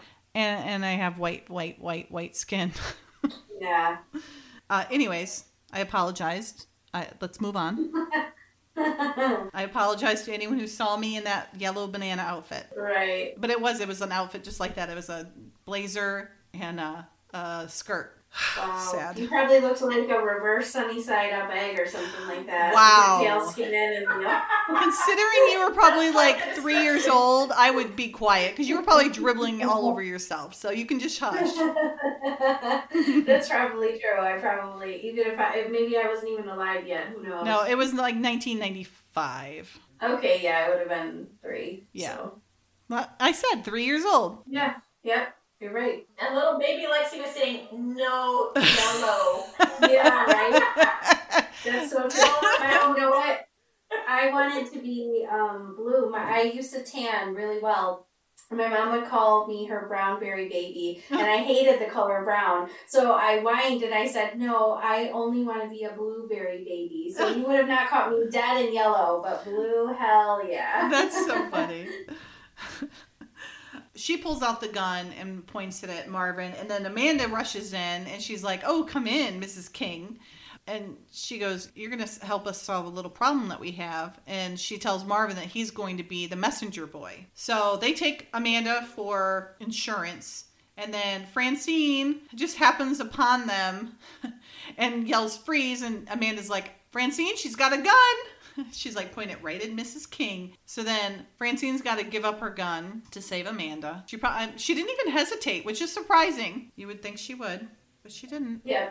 She didn't hesitate. What's the agency protocol on that? Do Yeah, I don't know. I mean, gun? do you, I would think you wouldn't give uh, up your gun, right? When you sacrifice an agent? Yeah, like I don't know. I'm asking. Yeah, I don't know either. I would think it would be the opposite of what she did. Yeah. that's what I thought. Yeah. That um, if she wouldn't give up her gun, she'd take control of the situation. And Amanda, if Amanda got hurt, then you know she took an oath to be an agent, and Yeah. Yeah. Collateral damage. Well, and Yeah. here, that's a perfect segue, ladies. Thank you so much. Uh, in the script, Lee's explaining, he's like, he goes, that was Marvin. He got the call. And Billy says, good. He goes, not so good. Carla's got Amanda. They're holding her for insurance. Anything goes wrong, and and Billy says, "Damn, when's the drop?" Lee says, four. Fran- and Billy says, "Francine." He goes, "Her car's there, but Marvin hasn't seen her." Billy studies Lee for a moment and then says, "We'll proceed as planned, but if there's a problem, be you know where your where our responsibilities have to lie." Lee nods somberly. Dude, you're just gonna give up your lady friends? What the hell? That's the oath, I think, though. I know that's what I was saying. You guys gave me a good segue, but still, I, I don't think. Yeah, he says it. Yeah, he knows on on paper, but I don't think he would do that. He No didn't way, do there's it. no he, way. Didn't, he didn't do it back when Amanda was kidnapped Exactly because they thought that she was him. right, So- and now it's two two of his friends. You know. Yep. Yeah. He would get fired for caring too much. Yeah. Well, going. Well, he was going to go to prison for treason on that one. Yeah. Yeah. I'm sure he'd be court-martialed here, or whatever they do. Yeah. So now the guys are going to head over to the park and uh, try and figure out, you know, try and uh, have this meet go down so that they can get Carla and Barry, and uh, and then find out, you know, how to get a hold of uh, how to get Francine and Amanda. Now they've got Amanda and Francine, and they're putting them in freezer number four. Very important to know that freezer number four. He's saying, you know, why do we have to set the timer? And she goes, if anything goes wrong, I want them dead. Now set the timer. She's just, she's not very nice. Ruthless. it's 3:36 right at that moment, and they're getting put in there. So they're going to be in there for a little less than an hour before they become fish sticks. So frozen fish sticks, that is. Yeah. She is nice enough to somehow leave the light on because normally in a freezer the light. Yeah, that's off. true. It's at the door. Well, it wouldn't be very conducive for uh, recording it there. True, they would be plunged into darkness. yes. All we'd hear is Francine. Yes, Amanda. Mhm. You can see the little eyes glowing. yeah. I love that she's like Francine's kind of climbing up trying to see anything. And she goes, anything? She goes, nothing. She goes, this place is airtight. She goes, Now what? Now what, what? Now what? What? What? Don't you have an idea? Yes, I do, Amanda. If we get out of here, my idea is you go home and you stay there. Francine, look, I don't want to be. I'm sorry, we shouldn't be arguing. We're stuck here together, and we got to think like a team. A team. A team. You and me, a team. Oh, that's real cute. Francine, it's a fact. You know what a fact is? I rely on one person, and that is me. Now, this is the real world here. Don't you expect Lee to come charging in there in some kind of a white horse because he won't. People are not always there when you need them. You cannot count on them because people leave. I think their relationship needed this episode so much. Like, Yeah. they totally had to clear the air and, and get it all out, you know? Yep. in the script, uh, Amanda says, Look, like it or not, we're in this together. We shouldn't be arguing. We should be working as a team. She goes, You and me, a team? Cute. She goes, It's not cute. It's practical. And you don't have to talk down to me. It's unfair and unnecessary. Besides, who else do you have to rely on right now? And then Francine says, There's only one person I rely on, Amanda, me. She goes, That must be awfully lonely. And off Francine's look, she says, Well, we all need people, Francine. She goes, People leave. And then Francine and Amanda share a look that can't hide Francine's uncharacteristic vulnerability. She goes, Oh, I'm sorry, Amanda says. Francine shrugs. Amanda notices something. Francine, is it getting hard to breathe in here? She goes, Now that you mention it, yes. She goes, You said it was airtight. We must be using up all the air. And off their look, we go then to the other cut so of the park. So it's a little bit different, but very similar. This is a good time to nominate uh, my sensational sidekick as uh, Francine in the freezer. I think this is a very poignant moment for uh, Amanda and Francine's relationship. Uh, up to this point, it's been a lot of animosity, on, mostly on Francine's side, and Amanda just kind of dealing with it and you know letting it kind of mostly um, you know just roll off her back, but it sometimes it got to her, you could tell. But I think this was a needed scene between them. They have to get it all out. Francine's frustration with Amanda always relying on Lee and thinking he's going to always be there to save her, and Amanda's frustration with her thinking that she can't count on other people it just it all just kind of rushes out whether they want it to or not and um, because they're trapped in this in this freezer together and their emotions are high and you know as far as they know this could be the last time that they're they're even going to breathe so they kind of just let it all come out and uh, it's a really at moments intense, and at other times it's very funny too. So I I, I nominate her as one of the sensational sidekicks. Nice. Thank it's you. nice that Francine lets her guard down. Yeah. bit. Yeah. it's, it's a cute scene. In the script, um, they kind of mention that she she tears up a little bit, which was I was a little shocked at. You know, it doesn't it that was a little I think a little too far. I don't think she would do that. Yeah. Now we're at the park, and Lee's trying to get Marvin to calm down and get prepared, and explains, you know, what they're going to do. They're going to show up. You're going to hand him this, and they're going to handle the rest. Yeah, let's try not to rush this time, there, Marvin. Since it's your fault that Amanda got caught, he's had it. Like you were saying, Lex, he's had it. He's Yeah. he's done with his son. He's done with Carla. He's like, Yeah. they're bad people, Mr. Stetson. Mm-hmm. and he's he's over it. So then up higher up in the park, we have Carla and Barry, and they're pulling up and they're looking down and seeing that there's no no action there. That doesn't mean anything. So I mean, they're amateurs, but they're really ruthless ones at that. So that's that's a very dangerous one. They're not um, Yeah. calm and collected, you know. Not at all. Carla is a little bit, but uh, especially for being such a like quote unquote newbie, but um, Barry's just a waste of skin. Like, Yeah. she was an idiot to team up with him. She could have handled this hundred percent on her own. Mm-hmm. I agree. Men always bringing powerful women down. No, I'm just kidding. Really in this case. That's so funny. Um, I'm gonna send you guys a really funny picture. Is it a view in this park? Uh, it's not a view necessarily, but it is. Yeah. I was gonna ask if found this spot because this is supposed to be like Oh. uh, the, Miner- the Mineral Wells picnic area at Griffith Park. Oh. Okay. And uh, several of uh, SMK episodes were filmed here. Um, Billy's Last Weekend and Waiting for Godorsky was also filmed in this little Oh, area. that's great. So I was just, I figured that you probably had found it. I did point. not. Uh, I have something even funnier. So. Okay, good.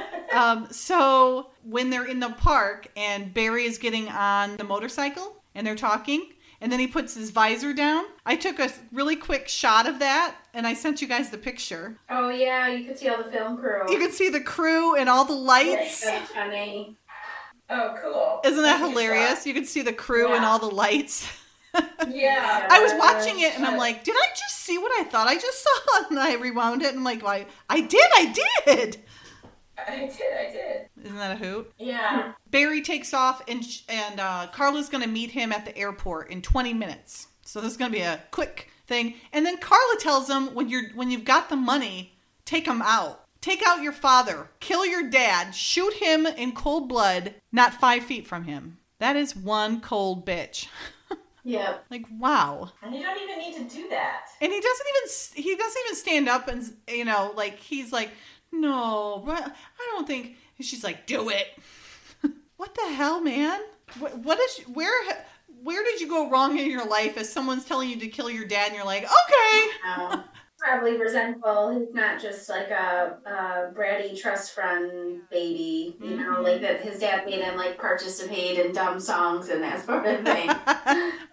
Definitely went wrong somewhere as a parent, for sure. Mhm. now we're back to the freezer, and the ladies are getting a little more comfortable and a little more lightheaded. Amanda even makes a comment of she felt like she she had too much champagne and Mhm. feeling lightheaded. And uh, and then she's like, you know, Francine, I'm really sorry if I was ever rude to you. I never meant to be rude to you, and I think maybe sometimes I just didn't understand you as well as I should have. And you know, it's just sometimes you're such a witch. she's like, a what? She goes, oh, that's really great. This I'm nominating as um, an Amanda antic. Like this, like it's just, ramble. just totally like lightheaded, like you know, up on the champagne feeling. She just lets her her true thoughts fly. yes, she does. Um, and yeah, just calling Francine a witch, like poor Francine. Like, where Francine just like was so vulnerable with her earlier. yeah, and but you're just such a just, witch. like, wipes it, you know, puts it under the rug to talk about chocolate. Of course, a great topic. But uh, yeah, I love that one. It yeah, is- it's very cute. Only Amanda can can uh, apologize and call a person a witch at the same time. Yep. And then you feel like, oh, that was very sweet of her. yep. And then she's like, I'll never do it again. She goes, Will you please shut up? So Francine. She goes, I'd rather have air than apologies. She's all slumped over. She goes, You're right. I'm sorry. I'm a motor mouth. I talk when I get scared. And then Francine kind of feels bad for her and she goes, You know what I like? You know what I do when I get scared? I eat chocolate. She goes, You? She goes, Truffles, bonbons, eclairs, kisses. Anything I can get my hands on, I love chocolate. She goes, I kind of like this place. You cannot score an eclair anywhere. Why would she like it then? That's what I don't get. So she's not tempted, you think? Yeah, definitely. And it is true. Martha loves chocolate. For her birthday, uh, I I saw her right after her birthday, and uh, we had lunch, and I, I brought her a, a thing of uh, I I stopped before the airport, and I got a box of I went to um, Somerset, the s you know the fancier mall there. I got uh, a box of Godiva. Godiva. Thank you. I got her a box of the Godiva. It was kind of like an ecstasy assortment kind of thing, and Yeah, I, I got that for her for her birthday. She loved it. She's like, oh, I bet. her her husband got her a, a big one, I guess. Oh, cute. Yeah, it was sweet. But yeah, she it's not a fake thing. She really does love chocolate a lot. I don't know where she puts it because she's so she's so thin, but she uh, definitely does love the chocolate. Mm. And then Amanda cut, cuts in and she's like, "I like hot fudge sundaes with extra hot fudge." I can see that. she goes, "Oh yeah, chocolate dipped strawberries, chocolate cheesecake," and she's like, "Double chocolate brownies." And then she goes, "Chocolate." Amanda says the thing I was I cannot forgive her for. She says chocolate covered raisins. I hate raisins. Ugh. I, I like Yeah. them. I especially like them if they're chocolate covered, for sure. Ugh, it makes them cannot a lot more enticing than on their Really? Yeah. Ugh, If no. I'm not gonna eat chocolate, it's not gonna be with a raisin. Thank you, But- Jen. Thank you. but then yeah, she I don't know. she redeems herself because then she's like, uh, chocolate Easter bunny. She goes, chocolate Easter bunnies with marshmallow inside. I'm like, yeah, there you go. Now you're talking. I do love a good chocolate covered uh, marshmallow. I don't know. See, that's where Amanda ruined it. I was. She said um, chocolate East running. I'm like, yeah, I could get behind that. It's got to be the solid chocolate. I don't want hollow. I don't want it filled with. I don't want else, hollow, like- but I do like the marshmallow. It's got to be a good Oh, marshmallow. No, no, you no, don't no, like no. the filled marshmallow ones? They No. are awful. They are, Ugh. they are so good. Brach's does a really No. good one. Now I want Easter candy. Right. but it's so cute because they're really they're bonding which they this is the first time in three years they bonded you know uh, Yeah. for real Yeah. you know they they had that moment um, with uh, life of the party when they were both Mm-hmm. maids but it wasn't quite i mean cleaning toilets doesn't bond you like talking about chocolate and being in a life or death moment too you know so true. it's, Yeah. it's, Yep. it's pretty key. So this is really, I like I said before, I think this is a really important moment for their relationship going Yep. forward. I'm glad they did something like this. You know, this episode. Mhm. Francine should have spilled more. Like, Yeah. was she gonna live ever, or what secrets does she have? Because she thought she was gonna die, so it didn't matter.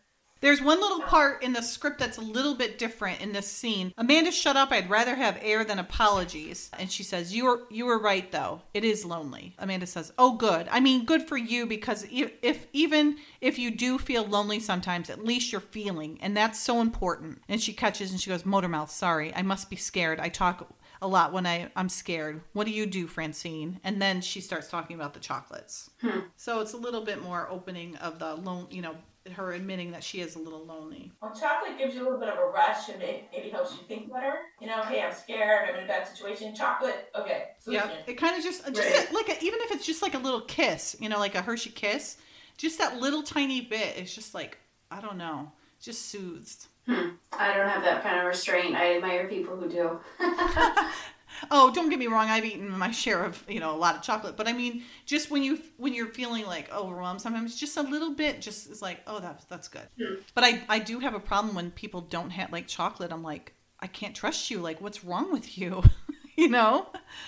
What kind of human being are you? Are you an alien? How do you not like chocolate? I know there Yeah. are people. I have a I, I think I have a niece that doesn't like chocolate, and I'm always like, what yeah, is my wrong with cousin. He's a boy though. He doesn't like chocolate. Yeah, but my niece, uh, uh, my niece, and I think her my sister in law, they neither one of them like Wow. chocolate, and it's like, what is I wrong with wish you I people? didn't. I really do. But wow. Yeah. I am so the opposite.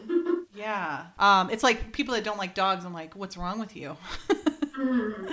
I know that there are people that don't like chocolate or dogs, and then they're perfectly fine. I'm just, It makes me question. That's all. I don't want people. I don't want to start getting hate mail now. Right.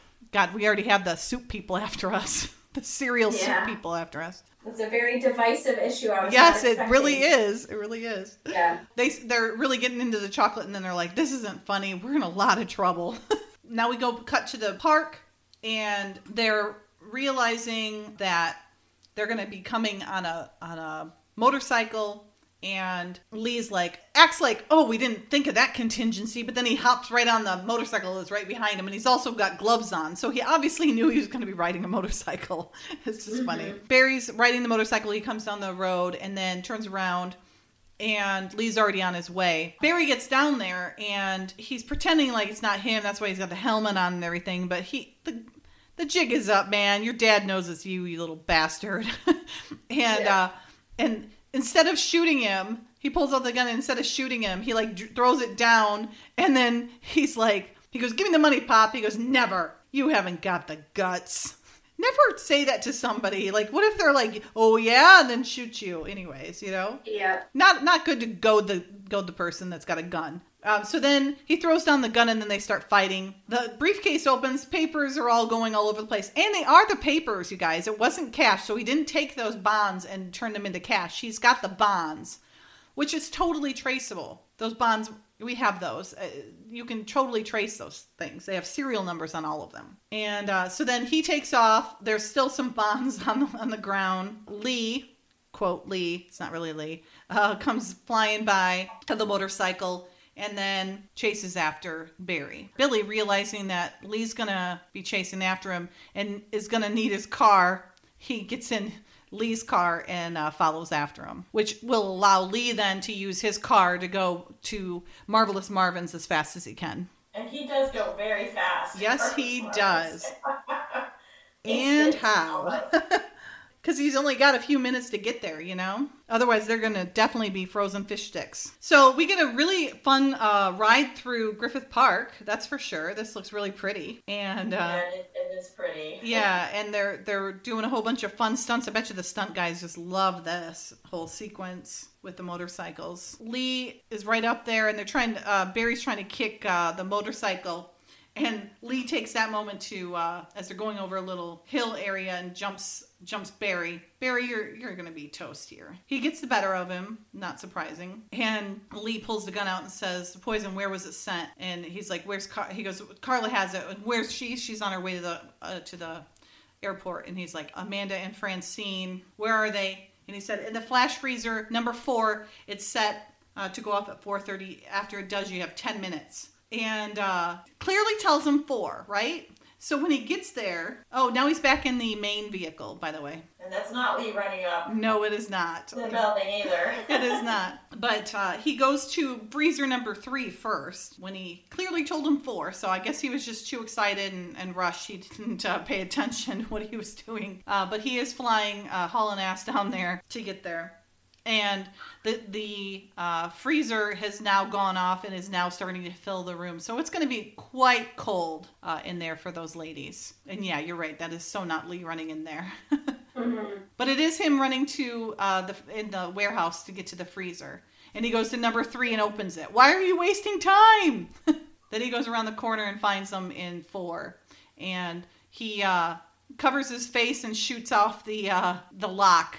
Uh, he throws off a couple rounds, shoots off a couple rounds, pulls it open, hurries up and get and pulls it open, and then he he calls out Amanda and and then pulls out uh, Amanda and Francine at the same time. They're little a little bit cold, which he should know because he was in the freezer in uh, um, Charity Begins at Home in season two, Right. and then Yeah. that's that's how we end uh, the third act there. I like Francine in that color. I love that color. Yeah, she lo- she does look good. She wears it a couple times now. She's wearing it at the end here too, except this now it's got the blue. It looks good with blonde hair. I Yeah. Would, I would wear that.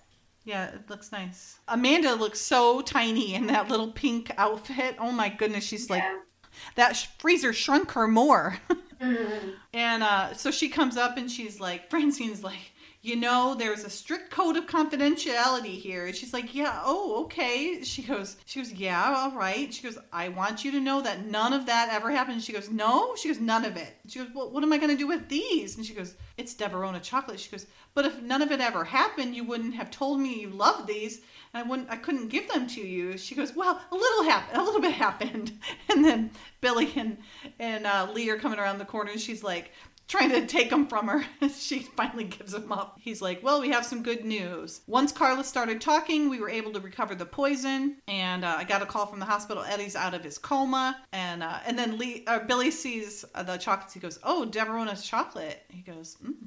She goes, Yeah. He goes, Who's a secret admirer? And she very politely says, Uh, but that's uh, secret information, sir. Excuse me. And then she leaves. Well, in the script, she says, Amanda says, "How's Mr. Metz?" And Lee says, "It was just a shoulder wound. So he got shot in in the script. I forgot to mention that.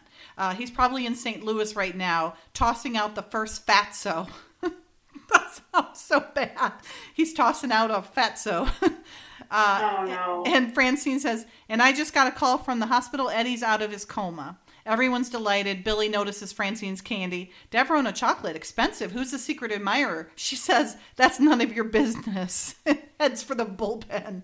So in the script, she's a little uh, less uh, sweet about it than she is on the, Right. the actual film version.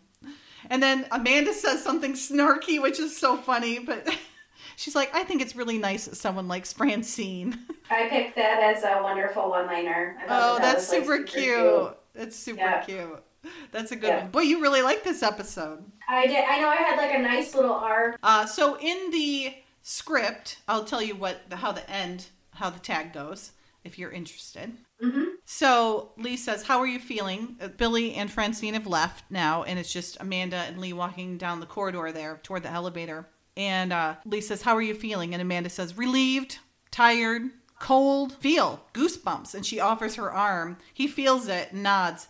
They've reached the elevator. You are cold. You know, I've got the cure for that. And Amanda says, More field experience? He says, Personal experience. She goes, Oh, that. He goes, It works, but it takes some time and dinner and a special bottle of wine. And they step into the elevator. And Amanda says, Well, mother and the boys are, are at the movies, and I am cold. And Lee says, We'd better start the treatment immediately.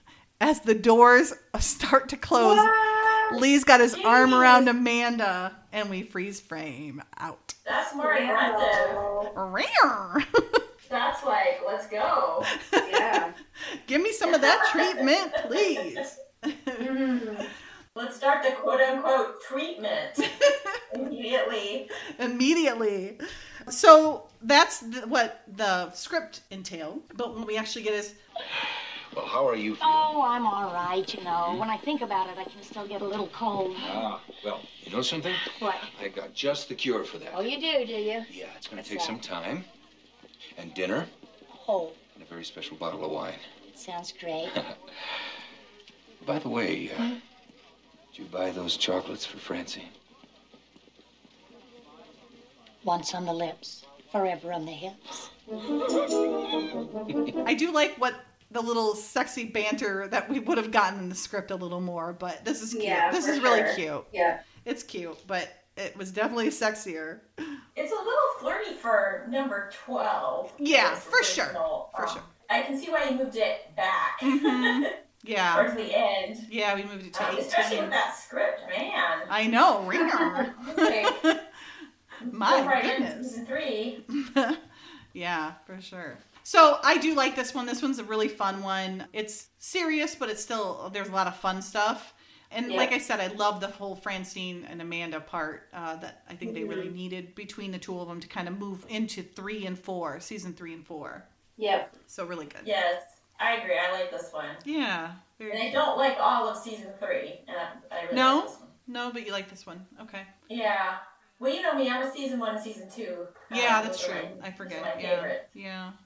I like one, then three, then two, then four. No, yeah. One, then three, then 4.0, like the first half of like the first half of four, you know? And then th- two, and then four and a half. Season three has Amanda just acting kind of differently in some of them. you I remember you saying that. Yeah. Yeah, in Sour Grapes, I don't really like that. But but then again, it has other episodes where she does act natural, and so I have Yeah. to pick and choose which ones Yeah. I like. Yeah, yeah. That's why I say 4.0 because that's the first half of four, and then four and a half is my least favorite. You know, which I think is everybody's least favorite probably, Yeah. unless you're Francine, unless you're Martha or, or a Francine, a huge Francine fan. You know, you probably like those the most. Right. But uh, yeah, if you're an Amanda fan, you're gonna probably uh, hate 4.5. I have some stronger reactions to four, like as her as an agent. I, Mhm. I Yeah. don't know. I just don't. I don't like all of the scenes with her as an agent in four. I don't think it's believable all the time, but Hmm, I'll just okay. say that and leave it there. Yeah, well, well, we'll be diving into that soon because we are at number 18 and we only have four left for the season. Woohoo! And this is our last episode of 2020. Goodbye, dumpster fire of a year. yeah. All good things in 2021. That's yes, what I, that's what we're gonna we're gonna hope for. Yes, Yep. most definitely. So Miranda's not here, but Mrs. Marston sent me uh, over some mail, so I was gonna just uh, take a take a look in the mailbox if you guys are are up for it. Sure. We just got this actually uh, yesterday. This is from Danielle L. And uh, she writes Ladies, I just wanted to let you know I love your podcast and listen to them all the time when I run. I am training for a marathon, and you are the best to listen to while I do it. I am a lifelong fan of SMK and write fanfic. She's Lady Cornflake on fanfic.net. It is so cool this community exists, led by super fans like you. Hey, we're super fans. That's awesome. Mhm. Today I listened to Utopia Now, and you joke that you had one fan listening. Oh, yeah, I think I said that. Uh, I am sure it's way more, but this one fan is so thankful for your awesome podcast. Just wanted to tell you, keep it up, ladies. Danielle. That is so sweet. That one made That's my so day. nice. That one was very yes, sweet. Thank you. That's very, sweet. sweet. And oh my gosh, we Great. actually have somebody who's not sitting on the couch eating bonbons in 2020. She's up and doing a marathon. Good lord. Right. You go, girl. Wow. I'm telling you, if you guys ever see me running, you run like hell because there's something bad that's chasing me. I have I, I was on a running kick for when I was like 30 to 34. I was running like two miles a day every day, and uh, then I then finally it just dawned on me I don't have to run anymore. So I kind of stopped, and I haven't done it since. But I was really into it for a while. I like to walk. I've been walking a lot. Yeah. yeah, me too. I'm not a runner. I agree. I just I'm in pain the whole time, and Yeah. Yeah, I never got that endorphin, like that runner's high that they talk about. Never Right. once happened to me. I, Mhm. I did get it. I mean, I was running even outside in the winter, you know, like 20 degree Yeah. weather. I was out there running. And I would, the first month, I would just sit there and cough like for an hour after I ran. And then I Mhm. finally got used to it. And then, then I got that high. I did get into it where I was really enjoying it. I do Tai Bo, and then I'd run, I'd go out and run. It was nice and quiet.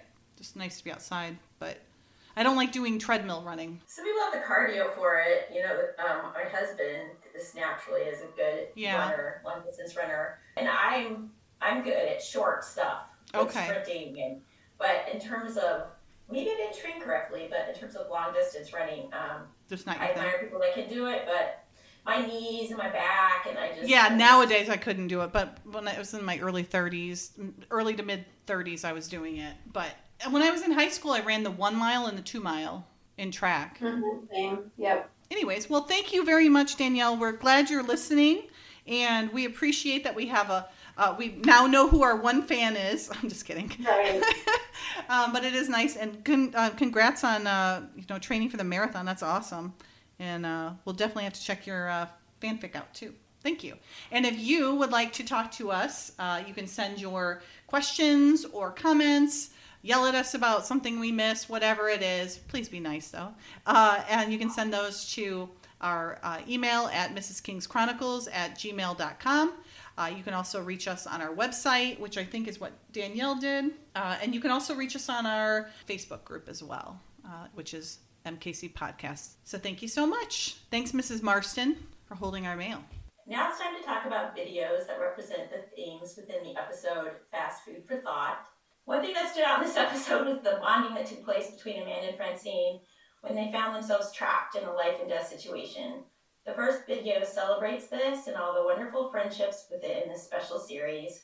The video is set to the song Anytime You Need a Friend by Mariah Carey, and the creative director is Westy Ray.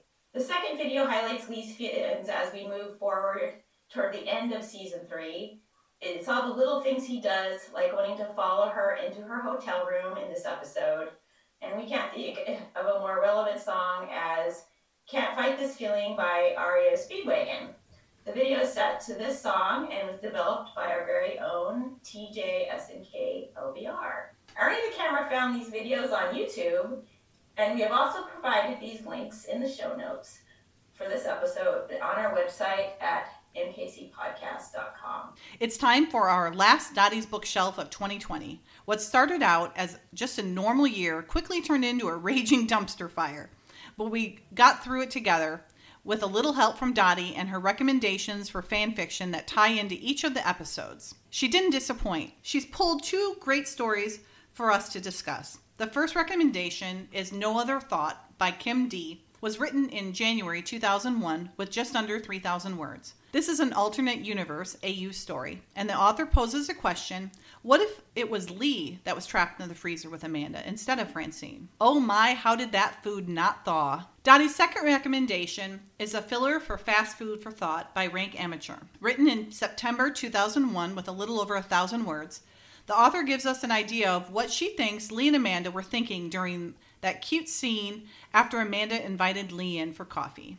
Be sure to check out these stories. You can always find them on fanfic.net or we'll share the links on our website, www.mkcpodcast.com, in the show notes. A couple of reminders as we close out this episode and 2020 overall. Uh, we have many ways to connect with and contact us. Uh, like Taya mentioned during the Mrs. Marston segment, we have our website, mkcpodcast.com, as well as our email, Mrs. King's Chronicles at gmail.com, and of course on Facebook and Twitter at MKC Podcast.